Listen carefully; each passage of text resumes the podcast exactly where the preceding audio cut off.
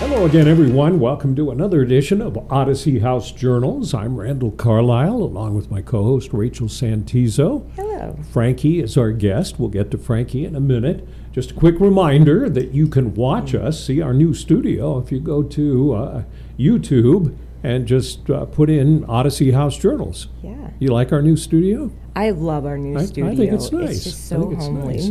And you can listen to us on any podcast platform, and we're also on KKAT 860 AM radio at 10 a.m. on Saturdays and Sunday mornings. What an honor. That's I listened. I listened the other day on the way playing golf, and, and I thought, wow, there we are. Really? yeah, sort of cool, sort of cool. And we, and we get we get and uh, maybe next next time I'll, I'll ask Matt, our producer, to uh, look up the statistics. it's always fun to see people from around the world and around the country who are watching or listening. I would be really interested in that. It is fun. Yes. Yeah. And and and it shows the interest in addiction and recovery Mm-hmm. Right. because that's what this is one of the most watched and listened to podcasts dealing with that. Absolutely. And we invited Frankie. Frankie, I think, and I'm not being negative here, but the old saying that if at first you don't succeed, try and try Mm-hmm. again, pretty much applies to you, right? That is correct, Randall. H- how many how many times have you been through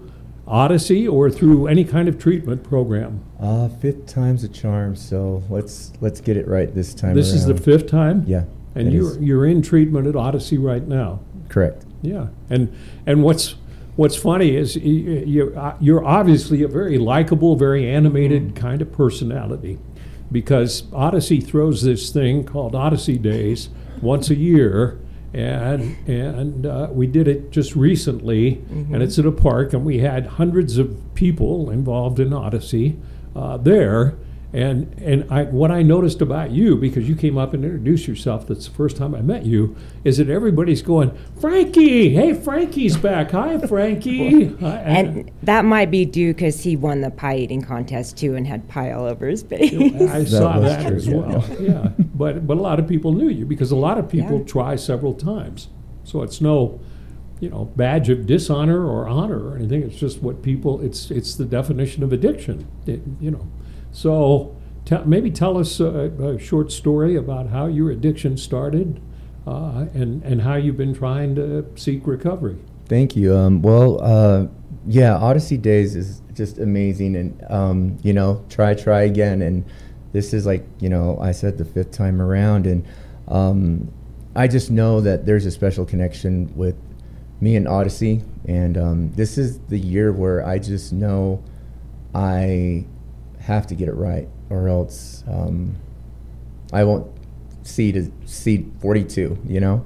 And um, my addiction, geez, well, I think I'm going to start with just a little bit of shame. I think it all started around, I just um, had a psych eval, you know, with, with my, my doctor and everything, and we're discussing, you know, um, oh my gosh, what is the phrase? I just had in my notebook, but it's okay. It's just a trauma when you start as, you know, a child. And um, for me, I think the shame and guilt started very young because of just that, you know, just unfortunate to say these feelings as a confused boy and my gender role and who I, why these feelings were so young at such, you know, again, a young age. And um, growing up in a very strong Latino background and, you know, women stayed home with the children and cooked and cleaned, men went to work and they were the men of the house, you know, no, no, Right, no, right. no stuff like that, you know. So, and you know, Catholic background, and then finally, um,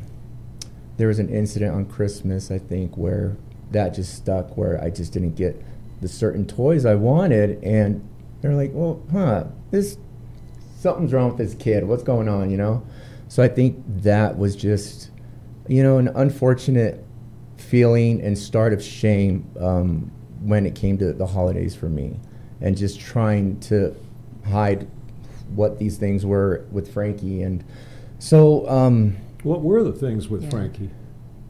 well, why I had like why I wanted to always be in the kitchen with my mom or with my grandma or do things that like little sisters would want to do, you know. not go play sports or not play football with my older siblings. I was the second out of five siblings, and they're all rough and tough, and you know they had the Sugar Ray Leonard gloves, and we are ready to get down, you know. And I'm just like, I just want to Cook- go cook, bake or cake. yeah, or Yeah. like help with the frosting, you know. And it's like, you know, and my my grandma understood, you know, that she just, I think she just, I wanted to be an extra helper in the kitchen, you know. I think she Okay. just denied, you know. But so when it gets that whole macho image yeah, you know, it's like, supposed to be. and yeah, and it's like, oh, well, you're Mexican American, you're not going to do this, you're not, you know, you're going to have, you know, 15 kids, and then, you know, growing up, my mom was a single mother because my father had an addiction, you know, and he was a great father, and you know, he wasn't abusive. I would say maybe emotionally abusive toward my mother, but it, he never showed that for the kids, you know, like he was a great dad, and you know, I talk to him every now and then on Facebook, and I'd like to rekindle, you know, just have that relationship with him again. Um, but as we grew up, you know, my mom was just trying to find faith for us, and you know, we live here in Salt Lake City, so um, we started to practice, you know, the church, and you know, baptized at 12, and that's just another another thing that I was so scared of, and just worried about how am I going to do this? You know, I want to find faith, I want to find, you know, you know, my higher power, you know, and um, I had to grow up very young, um, helping my mother with just bills and um, with just helping my younger brothers, you know, stay out of trouble. My sister and my older brother lived with my grandparents at the time, so it's like, okay. Um, growing up, going you know to high school and everything, I started getting distracted, going to work, starting doing you know just helping with the financial bills and everything, and. Uh, I started to feel kind of, oh, you know, starting to kind of venture out who Frankie was again, you know, trying to find a clique, trying to find a cool, I wanted to fit in, you know, I didn't want to be, you know, I didn't want to live in poverty. I didn't want to, you know, I wanted to be a cool kid with the Letterman jacket, right? Um, but it was just so hard because at, in my teens, I was already living a double life. I knew that I was going to be part of this community called the LGBTQ community later in life, but I just didn't know how to approach it or even tell my mom or my family or my friends, you know, and it's later in the story. But um, so I think it was 2003. Um, I was starting to go, you know, to the nightclubs and starting to experiment with pot. And it took, it was just pot, you know, it was just like, oh, you know, just take a hit, right? You know, um, and I went out. I think it was Bricks back then. Yeah, it was My goodness, Bricks. yeah, Bricks, Mhm. and the Bay right next door. Sure. um, and it's I wanted to fit into that nightlife. I wanted to experiment. I wanted to see what else was out there, you know. And the curiosity killed the cat. Um, but first breakup and just that's all it took you know was just oh i was so depressed so down how did i how did i keep this a secret he was my best friend and this and that you know just Right. trying to live this double life that i have friends who live that life too and it's just like oh my gosh it's so unfortunate you know but for me it started as you know my gender role and who i was trying to become you know and um um I ended up moving to Las Vegas. Like I on Christmas Day, I told my mom, "Mom, I have to sit down and tell you something." Out of all days, Christmas. So it kind of correlated to my early childhood. You know, like it was kind of depressing. You know, but I told her, you know, I'm part of the community, and I hope you accept me. I hope you love me. I'm moving to Las Vegas with my cousin, and she was just she supported it, and she said, "I love you no matter what." um, you're always going to be my son. You've always tried to help in everything, in every way, you know. And she was a good woman and everything, you know. She tried to steer us from the wrong direction. So How old were you at that time? I had just turned 21. Wow, so Yeah. holding it Did, in. did you come out to the rest of your family or just I- your mom? Just my my mom, my siblings, and I Oh, couldn't even okay. see my grandma because at the time my grandpa just passed away that year from heart failure, and um, I just I just she was just going through her grieving that whole year, and um, I just I couldn't face her, you know, because she doesn't believe in that, and she just Sure. you know so. um, so I go, you know, I'm leaving to Las Vegas with my cousin and his partner. So he had kind of broken the ice, you know, for our family. And I, you know, I, I, we got there and I tried, you know, to just get rid of, you know, all the bad feelings from, you know, your first puppy love breakup and, you Sure. know, um, but it was amazing when I lived in Vegas. I felt like it was like on top of the world, you know, working at a casino, working the nightlife. Just, I could literally just be Frankie that first day, especially with my cousin who was like a mentor, you know, and I love him to death today. And he was there at Odyssey Day, so thank you. Um, um, he just, you know, he helped me and he just, um, he made me feel comfortable in my own skin, you know, because I'm like, look, this is this is okay for us, you know, this is normal. sure. Um, so I, um, but that ship had already sunk because that's where I started experimenting with amphetamine, methamphetamine, and that was my drug of choice. And it just took one time, one time, and I was hooked. That was it. One But- time? One time, Yeah. and I knew that this thing was going to be my sidekick. What did it do for you? it it made me feel like I was it made me feel prideful at first like like so prideful and just like everything feels so great. And I'm going to feel great. This is going to be great intimately. This is going to be great mm-hmm. out on the club out in the town. This is going to be just great. I mean this is why isn't this legal? Yeah. so you know, it's like goodness, you know. So um, and at first I thought it was cocaine too. So I'm just like, oh, you know, I, I, I did try cocaine before, and I was like, oh, okay, it's nothing, you know. But it, the way it it hit my brain and stimulated it was Gonzo. So um, it took that one time, and before you know it, my addiction kicked off so quick. Um, I lived in Vegas for about seven years, and five of those, six of those years were just using like every weekend or I mean, it progressed to like every other day. And it was to the point where I lost everything, everything. Like I was practically on the streets in Las Vegas. My my relationship with my cousin was destroyed.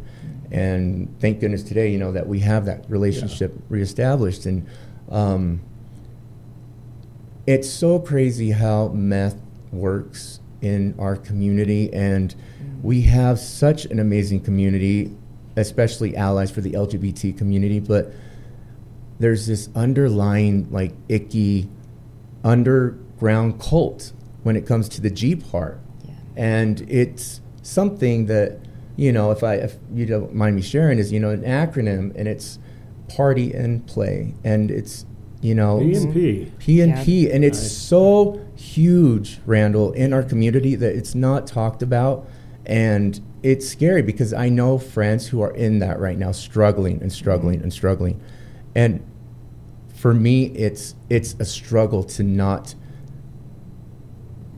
to not be on those sites, like you know, like those new dating sites, and you know, if you're Yeah. familiar, Rachel, if you've heard of them, like Grindr and stuff Oh, like yeah. that. Yeah, Yeah. so you know, Yep. though it's like Tinder and stuff, but the way it's presented, it's pretty much finding, you know, a nightcap with illegal substances. Right. And it's so scary, and I just don't know how this is going on with these sites, and that's my downfall. And I wish that we had more awareness in our LGBTQ community because mm. there's so many people who suffer from that disease. Like it is an epidemic, and we don't talk about it because it's shame, it's guilt, it's involved. It, it involves sexuality, it involves sex. I was going to say it Yeah. involves gay sex, and, Yeah. and uh, Yeah. somebody I interviewed recently told me that's why I heard of P and P, not because I'm cool and know everything.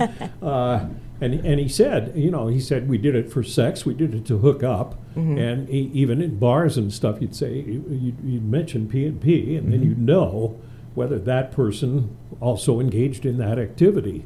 Yeah. Uh, and and it, you think it's epidemic still? Oh yeah, I don't I Mm-hmm. don't see I mean like I said we have a strong support system here in the community, but it's not talked about enough. I don't think, you know, uh, like at the Pride Center or you know, Utah AIDS Foundation.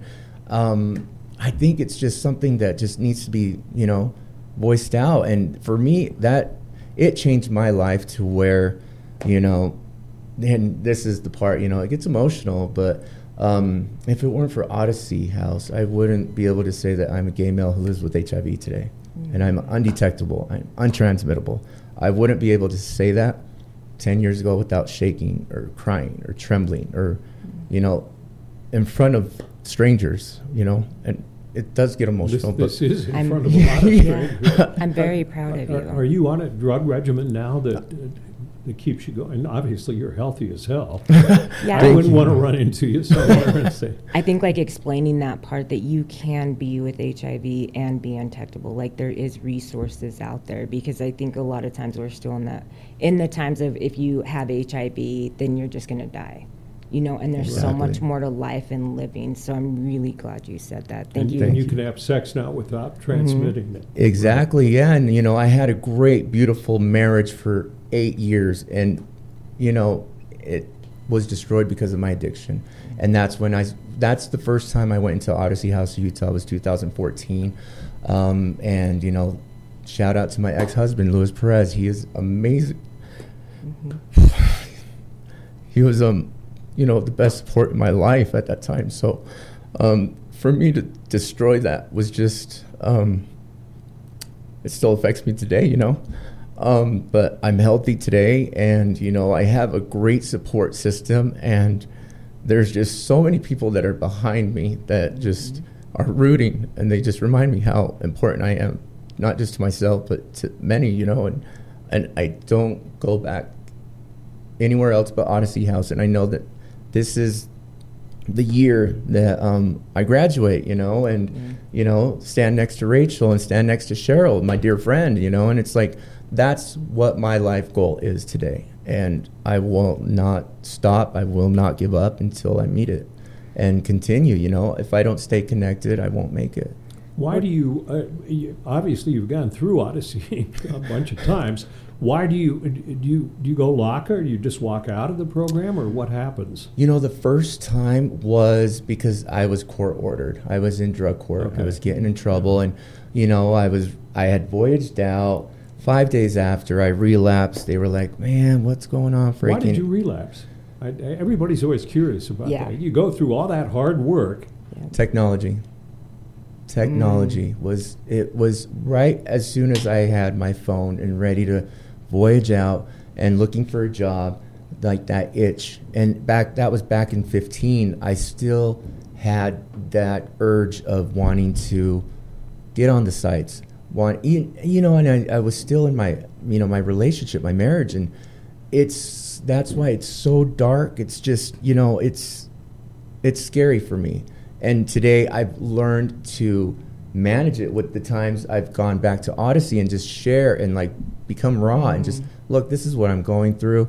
I know it's embarrassing, you know, gay sex, you know, all the inhibitions, your morals, your values are just out the window, you know, and it's like anything goes. And I can't I can't do that today, you know, because it's it's just death for me. And there's so many out there that want to find help, and I know it, you know, and I I have friends, I've seen it, you know, and I hope that they get help, but it's just something that I think maybe needs to be raised more and What, what, what happens to you? I, I, I've never done meth. I've done cocaine. I was a functional alcoholic. And uh, what happens to you when you're using that screws up your marriage and everything else? Is it your, your lack of inhibition or your inhibitions or, or everything goes away? Or you'll never find well no i can't say you'll never find you will find um, a healthy intimacy but after all the years of just being someone that i mean it's it's it's shameful to talk you know and you almost become like perverted you were in- promiscuous. yeah, promiscuous, Yeah. and Yeah. and it's just you know double partners, and you know you don't you forget about you know STIs, you forget about condoms, you mm-hmm. you don't even care about anything. You know, it's like the more people, the merrier, and and it's it's you know a subcult, whatever you know, culture too. It goes hand in hand. Yeah, but it, it does. It goes hand in hand, and it's and just meth so. fuels that. Yes. Meth is such a huge fuel for that community, Wow. and Yeah, it's can- scary. And it's not just in the G part, you know. Yeah. It's in all the Sure. parts. You so- can go to parks and meet people. Yeah. Like it's really loud out here. People just don't talk about it. Meth's It- easy to find and I- still. It sure is. I mean, if you can't find your normal hookup, you'll find someone on an app within Yeah. 15 minutes. And I like how you said that because a lot of times we you can tell someone's in their relapse mode be- Sure. far before they pick up. And so identifying the electronics, I don't know that anybody's really said that. And so I think that's really great that you said that. I'm wondering what makes it different this time for you. Good question. And I'm really glad. But what does make yeah. it different? Um, I think what made it different this time was um, being diagnosed with heart failure myself.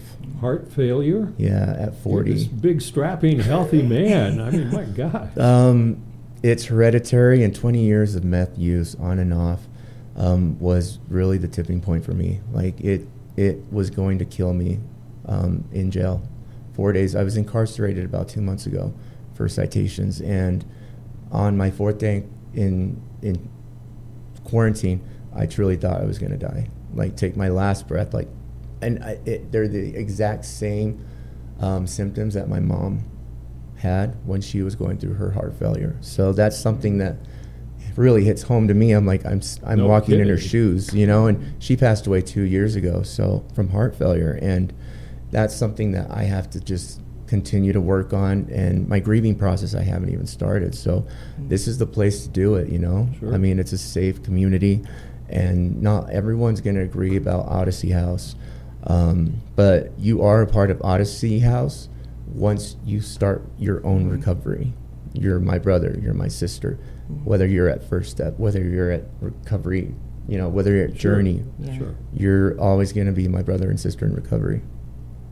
So did that did that scare you the heart thing, or uh, It did because because you um, didn't act like you were afraid of dying when you were doing meth and going to the clubs and everything no, else? no, and um, you know, I'm about a month and a half clean today, um, and um, when I relapsed, I I had just been diagnosed. I was released from jail, and I relapsed, and that just that one relapse affected my body so bad, where I just retained about 40 pounds of water, and my neck was just like this. Really? I had yeah, Yeah. water like you know this. It was starting to grow over here.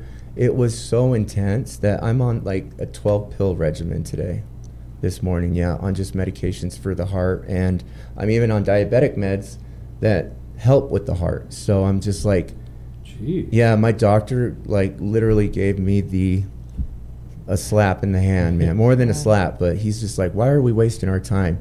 You want to get into Odyssey House and you come back on meth. I'm like, do you want to die? If you want to die, go ahead. Go ahead and smoke in your room if you want right now. Right. But I'm not going to waste my time. And I was just like, I was taken aback, you know. And today, I'm I'm glad to say Dr. Dylan Wurst is one of my amazing friends, and he's Mm. you know up in cardiovascular. So Thank goodness. yeah, so it's it's been such a such a such a ride, you know. But Is thanks- it the fear of death, or to answer Rachel's question, is it the fear of death, or do you really? Is it, would you have wanted to succeed this time if you hadn't heard about the heart? That is a good question. Um, I think I would have still had the urge or the the passion. You know, I've always had that passion. That passion's never been gone. Um, but because it hit home so much to mom, I was like, you know what? I need to do this for myself. I need to do this for mom. Um, my siblings want me around.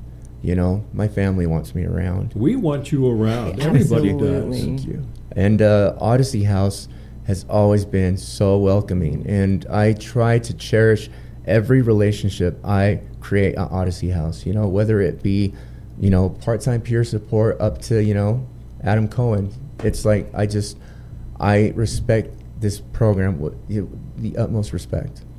Frankie, say with your heart failure, your Mhm. grandpa, your mom, say you had five years. Who was Frankie and who does Frankie want to be? Frankie wants to be someone who found darkness in his recovery, but it was a safe place. Um, Frankie wants to be present and have hope. And uh,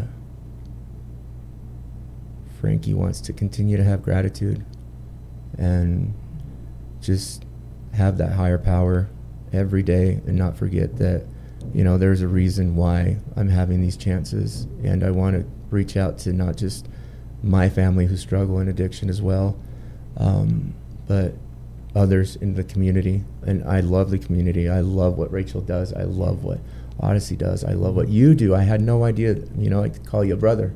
Sure. You know, so Sure. it's like, um, We're all in this together. We are. Yeah. and uh, you know, I like what you know Cheryl Shivers says: keep fighting the good fight, and Yeah.